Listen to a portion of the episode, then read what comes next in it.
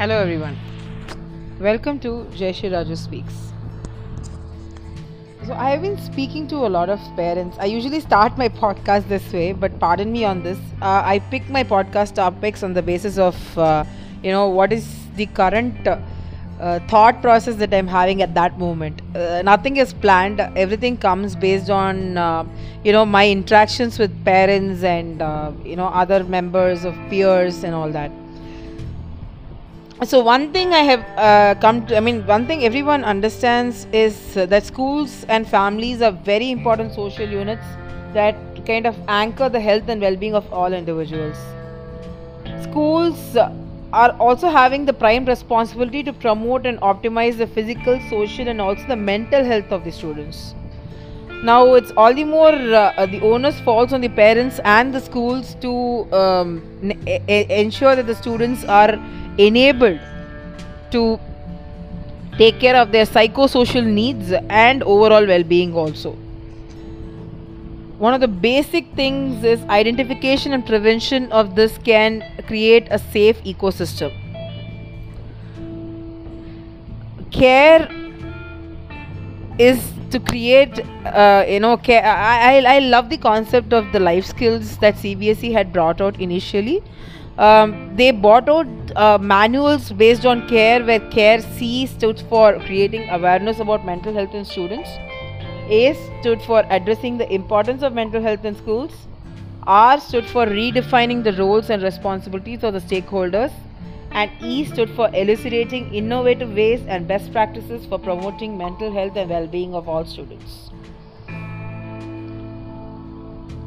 I find that uh, nowadays, uh, yes, there is too much of focus on academic uh, growth and academic marks and you know certifications and all that, but uh, students don't students children are unable to withstand failure face uh, stress and uh, uh, ultimately what happens is you find a lot of self harm rates increasing and the mental health of the child gets impugned at a very very early stage a holistically healthy individual engages in you know productive activities that has fulfilling relationships with others they also display the capacity to adapt to change and cope with uh, adversity i think that should be the benchmark with which we uh, you know uh, set the standards for the growth of a child.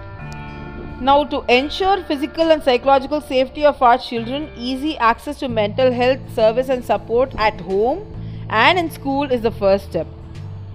The most important feature of mental health is adaptability, which is the ability to cope with daily life challenges effectively. Giving a secure environment to children at home and school is important for this reason.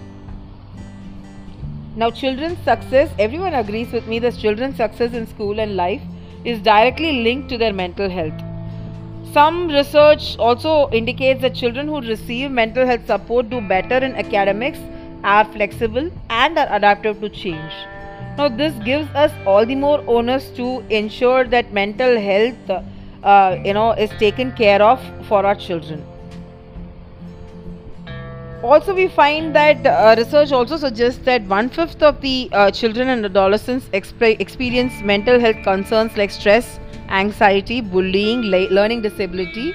Um, this in extreme cases can also lead to substance or alcohol abuse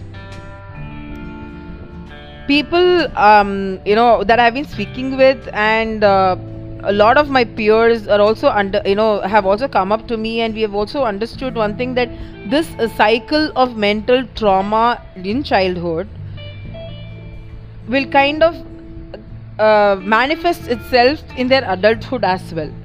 We can see increasing cases of workplace bullying and all that because of these trauma that happens in childhood which was left unchecked now, a large number of students or children do not receive attention and care because there is a prevalent stigma associated with mental illness.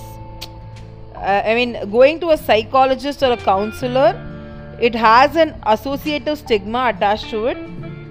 Also, when in the process of counseling itself, it is a very, um, how do I say, um, it is a introspective process where sometimes you might not feel good about yourself during the process of healing. That is also one of the reasons why um, you know um, why this uh, mental health i mean looking at mental health or seeking mental health it's an inherent uh, roadblock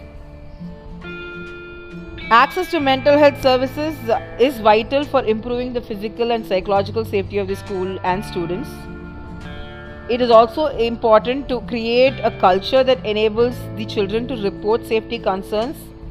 And uh, mental health professionals guidance should be taken to provide support identify and work with the students over more intense and ongoing needs. One of the most important challenges is accepting and adapting to change. And this transition is an essential part of life and comes across in various life situations starting from our childhood hence transition from the child's perspective can be very you know challenging I mean, looking at children at pre primary grade level, at times they feel insecure when they are expected to adapt to another setting and routine in primary school. Most of the time, we as adults do not look, it, look at it as an issue and assume that the child will adjust to these changes. But uh, it may be smooth in some cases, but it might be disturbing if not handled with care in other cases the role of families and parents is to ensure that the child is ready to go and uh, you know mingle in a school kind of setting. Now teachers and schools need to function with the support of the families and to ensure that the school transition happens in a beautiful manner. So if you're looking at it from uh, pre-primary to primary the children need to be prepared for their change of routine uh, should be asked to sit in a one place should be uh, you know encouraged or facilitated to uh, do activities where they it involves group work. And should also be you know we should also be acquainting the children to new uh, you know uh, structures where there will be new places of uh, study right? Also if you see in most of the pre-primary wing it's the mother teacher concept where you have a single teacher teaching all the subjects slowly the movement will move to mother teacher to subject teacher concept where the parents also have to make the students understand that understand that it is natural that the child feels worried during this transaction. But they need to do an introduction well in advance before the session begins. And it is also better if the children are introduced to all the teachers who will be teaching them. No surprise entries there is also this pencil to pen transition that happens uh, probably when they are in the third standard or fourth standard. Again it is important that the child must be encouraged to write with a good quality uh, fountain pen. Now again why i'm saying fountain pen or an ink pen is because it allows for uh, careful coordinate you know hand-eye coordination and motor coordination. Uh, there is some amount of friction or some amount of uh, give you know that doesn't happen which happens in ballpoint pens. So the child is more controlled when they are writing and uh, there is more control when the handwriting uh, of the child starts developing right? Also from the primary to middle school level uh, we can see that we need to in you know uh, teach the children about uh, puberty and body changes small conversations we need to introduce about bullying, its ill effects. Uh, also changes in curriculum like you know until then they had something called as environmental sciences. Uh, now they would be having an introductory subject called social sciences where you would have history civics political science geography economics.